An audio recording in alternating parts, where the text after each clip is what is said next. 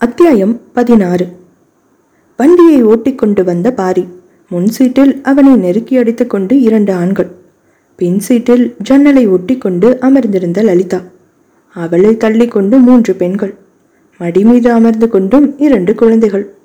அவர்களை போகும் வழியில் இருக்கும் ஊரில் இறக்கிவிட வேண்டும்.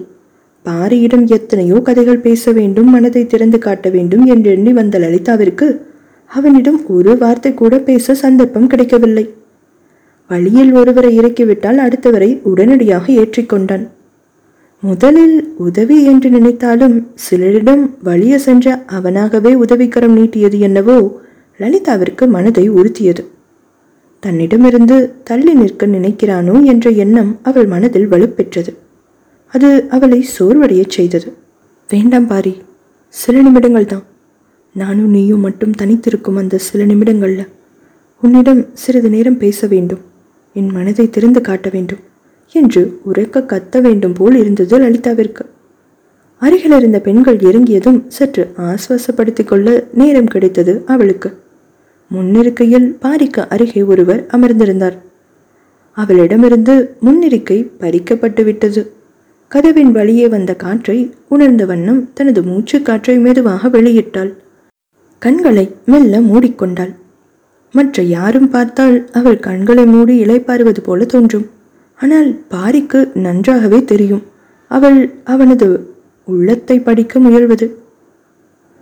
எனது அனுமதியின்றி என் மனதில் நீ நுழைந்திருக்கலாம். ஆனால் இனிமேல் நீ என் மனதை படிக்க நான் அனுமதிக்க மாட்டேன். என்றெண்ணிய வண்ணம் பக்கத்தில் இருந்தவரிடம் எந்த ஊருங்க நீங்க? விவசாயமெல்லாம் எப்படி போயிட்டுருக்கு? என்று ஆரம்பித்தான். அவரும் தனது வயலை பற்றியும் இயற்கை விவசாயத்தில் தனது மகன் பத்து சென்ட் இடத்தில் போட்டிருக்கும் சிறிய காய்கறி தோட்டத்தை பற்றியும் சுவாரஸ்யமாக பேசத் தொடங்க அப்படியே முயன்று அவருடன் பேச்சில் ஒன்றி விட்டான். அவன் மனதை படிக்க முயன்ற லலிதாவின் முயற்சி பலிக்காதது அவளுக்கும் வருத்தமே. முகம் முழுவதும் எரிச்சலாக பாரியை முறைத்தான். அவளை தனது புருவத்தை உயர்த்தி ஏமாண்டாயா என்பது போல பாரி பார்க்க இவன் வேண்டுமென்றே தனது முயற்சிக்கு ஒத்துழைக்க மறுக்கிறான் என்பது அவளுக்கு நிரூபணமானது. இன்னும் கொஞ்ச நேரம் தான் எழுத்தா? அப்புறம் உங்க வீட்டில் போய் நிம்மதியா தூங்கலாம் நீங்க தம்பி என்றார் அருகில் இருந்தவர் உங்க எல்லாரையும் இறக்கி விட்டுட்டு நானும் என்னோட தினசரி வாழ்க்கைக்கு தயார் என்றான் அவன். அவர் வழியிலேயே இறங்கிவிட அவர்கள் இருவரும் மட்டும். பாரி பஸ் ஸ்டாப் பஸ் ஸ்டாப்பா? என்ன? மக்களை ஏற்றுக்கிறது உங்கள் சேவை மனப்பான்மையை மட்டும் இல்லை. என் கூட நீங்கள் பேசுகிறத தவிர்க்கிறதையும் காட்டுது. என்ன ஆனாலும் நான் உங்கள் கூட பேசியே ஆகணும். பிரச்சனையில் இருக்கவங்கள அப்படியே என்னால் விட்டுட்டு போக முடியாது. உனக்கும் இதே மாதிரி உதவி தான் நான் செஞ்சுருக்கேன். அதை மறந்துடாத. அதை என் உயிருள்ளவரை என்னால் மறக்க முடியாது. ஆனால் நான் சொல்ல வந்ததை என்னால் சொல்லாமலும் இருக்க முடியாது. நீங்கள் என் கூட தனியாக பேசுகிறத தவிர்த்தா மூன்றாம் மனிதருக்கு முன்னாடி பேசவும் நான் தயங்க மாட்டேன். என்று கூறியவளின் கண்களில் அசாத்திய உறுதி. இன்னும் பதினஞ்சு நிமிஷத்தில் உங்கள் ஊர் வந்துடும் அதுக்குள்ளே நம்ம தனியாக பேச என்ன இருக்கு? தனியாக ஒரு ராத்திரியே பேசியே கழிச்சோம். அப்போ என்ன பேசணும்? இப்போ ஏன் சில நிமிடங்கள் என் கூட தனியாக செலவழிக்க கூட நீங்கள் பயப்படுறீங்க? புரியாமல் பேசாத லல்லி இது உங்கள் ஊர். யாராவது தெரிஞ்சவங்க பார்த்துட்டு ஏதாவது சொல்லிட்டா கல்யாணம் நிச்சயமான பொண்ணு. இதனால உனக்கு பிரச்சனை வந்துடக்கூடாதுன்னு தான் நான் பார்க்குறேன் ஏன் பிரச்சனை வருது? நம்ம சமுதாயத்தால் சில விஷயங்களை ஒத்துக்க முடியாது. சமுதாயத்தை பற்றி எனக்கு அக்கறை இல்லை. என் மனசு சொல்கிறத மட்டும் கேட்குறதா நான் முடிவு பண்ணிட்டேன். என்றவளை வாய்ப்பிழந்து பார்த்தான். பாரி கொஞ்ச நேரத்துக்கு முன்னாடி நீங்கள் ஒன்று தரேன்னு சொன்னீங்களே அது எனக்கு வேணும். என்றாள் தீர்க்கமாக. என்ன வேணும்? என்றான் குழப்பத்துடன். நீங்கள் தரதா சொன்ன அந்த நிச்சயதார்த்த புடவை எனக்கே எனக்குன்னு வேணும். அந்த புடவையை தவிர வேற எதுவும் என் மனசுக்கு பிடிச்சதாகவும் எனக்கு பொருத்தமாகவும் அமையும்னு தோணலை. எனக்கு தருவீங்களா? என்றாள் அவனை நேர்பார்வை பார்த்தபடி. அசந்து போய் அவளை பார்த்தான். தன் காதலை தன் மீதுள்ள அவளது நாட்டத்தை எவ்வளவு நாகரிகமாகவும் அழுத்தமாகவும் சொல்லிவிட்டாள் இந்த பெண். ஒரு மணி நேரத்திற்கு முன்பு இப்படி கேட்டிருந்தால் தூக்கி தட்டாமாலை சுற்றியிருப்பான். உனக்கு சொந்தமானதை எடுத்துக்க எதுக்கு லல்லி அனுமதி கேட்கிற என்று கேலி செய்திருப்பான். ஆனால் அது எதுவும் இப்போது முடியாது. வராமல் வந்த செல்வத்தை தேடாமல் கூடி வந்த தாளம்பூ சரத்தை சூடாமல் விலக்கி வைப்பது கஷ்டமாகவே இருந்தது. லலிதா உங்களை புத்திசாலின்னு நினச்சேன். என் மேலே உங்களுக்கு நாட்டம் இருக்கிறது எனக்கு தெரியும் பாரி. அதனால இந்த பூசி மொழிகும் வேலையெல்லாம் என்கிட்ட வேண்டாம். என் வயசு ஆணுக்கு யார் மேலே தான் நாட்டம் இல்லை? கண்ணில் படுற அழகான பெண்களை எல்லாம் கல்யாணம் பண்ணிக்கணும்னு தான் தோணும். இல்லை உங்களுக்கு நான் என்ன சொல்கிறேன்னு புரியும். லலிதா இந்த வயசில் ஆண்களுக்கும் பெண்களுக்கும் சில மணி நேரங்கள் பழகினாலே ஈர்ப்பு தோன்றது இயல்பு. நம்ம சூழ்நிலை அந்த மாதிரி ஈர்ப்பை கொண்டு வரும். ஆனால் புத்திசாலிகள் இந்த குறுகிய காலத்தில் முடிவெடுக்க மாட்டாங்க. எப்பேற்பட்ட புத்திசாலியாக இருந்தாலும் நான் இப்போ எடுக்கிற முடிவை தான் எடுத்திருப்பாங்க.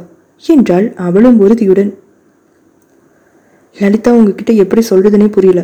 ஒரு வித நெல்லாகி பயன் தர சில மாதம் ஆகும் ஒரு மரம் உருவாகி பயன் தர வருஷ கணக்காகும் ஆனால் நெல்லுக்கும் செடிக்கும் நடுவில் முளைக்கிற கலை இருக்கு பாருங்க. அது சில நாள் நம்ம கவனிக்கலைனாலே சரன் வளர்ந்துடும். காதல் உணர்ச்சி கூட அப்படித்தான். பார்த்து பார்த்து உறவுகள் ஏற்பாடு செஞ்சு பாதுகாக்கும் போது மெதுவாக உறுதிப்பட வளரும். தான் தோன்றித்தனமாக வளரும் இந்த கலையை பிடுங்கி எறியறது தான் உங்கள் வாழ்க்கைக்கு நல்லது என்றான் இரும்பு குரலில். என் உணர்வுகளை நானே வாய்விட்டு சொன்னதால என்னை கேவலமாக நினைக்கிறீங்களா பாரி? அவளது குரலில் தழுதழுப்பு. எனக்கு இல்லாத துணிவு உனக்கு இருக்கிறத நினச்சி பூரிச்சு போகிறேன் லல்லி என்று மனத்தினுள் நினைத்த வண்ணம்.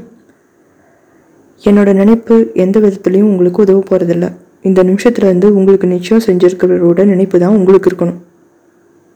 அதுதான் உங்கள் முடிவா? அது உங்களுக்கும் சேர்த்து நான் எடுக்க முடிவு. பாரி அவளது கண்கள் கலங்கின.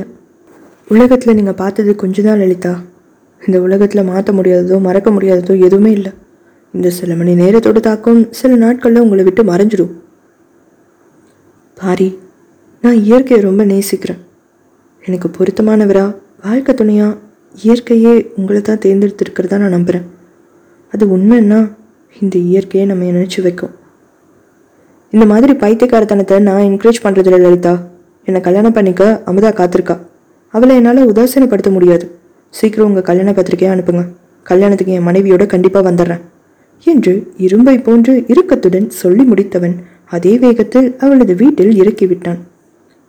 எண்ணி மூன்றே நிமிடங்கள் மட்டுமே லலிதாவின் வீட்டில் இருந்த பாரி அதுவும் கூட லலிதாவின் தந்தையின் வற்புறுத்தலால் மட்டுமே. ஆ லேட்டாச்சு. மன்னிச்சுக்கோங்க. நான் கிளம்புறேன். மீண்டும் லலிதாவின் கல்யாணத்தில் சந்திக்கலாம். நீங்களும் குடும்பத்தோட எனக்கும் அமுதாவுக்கும் நடக்க இருக்கிற கல்யாணத்துக்குலாம் கலந்துக்கணும் என்று அழைப்பை விடுத்துவிட்டு கிளம்பினான். அவன் கிளம்பி சென்ற சில நிமிடங்களிலேயே லலிதாவிடமிருந்து ஒரு செய்தி வந்தது. பாரி பொய் சொல்வது உங்களுக்கு இயல்பாக கை வரலாம். என்னால் அது முடியாது. எனக்கான அந்த செயலை என்னை அடைந்தே தீரும். எனது ஒரு மண்டல தவம் இன்னிலிருந்து ஆரம்பம். அவளது உள்ள உறுதியை நினைத்து அவனால் வியக்க மட்டுமே முடிந்தது. மூடிய அவனது கண்களிலிருந்து சில நீர்த்துளிகள் வழிந்தன.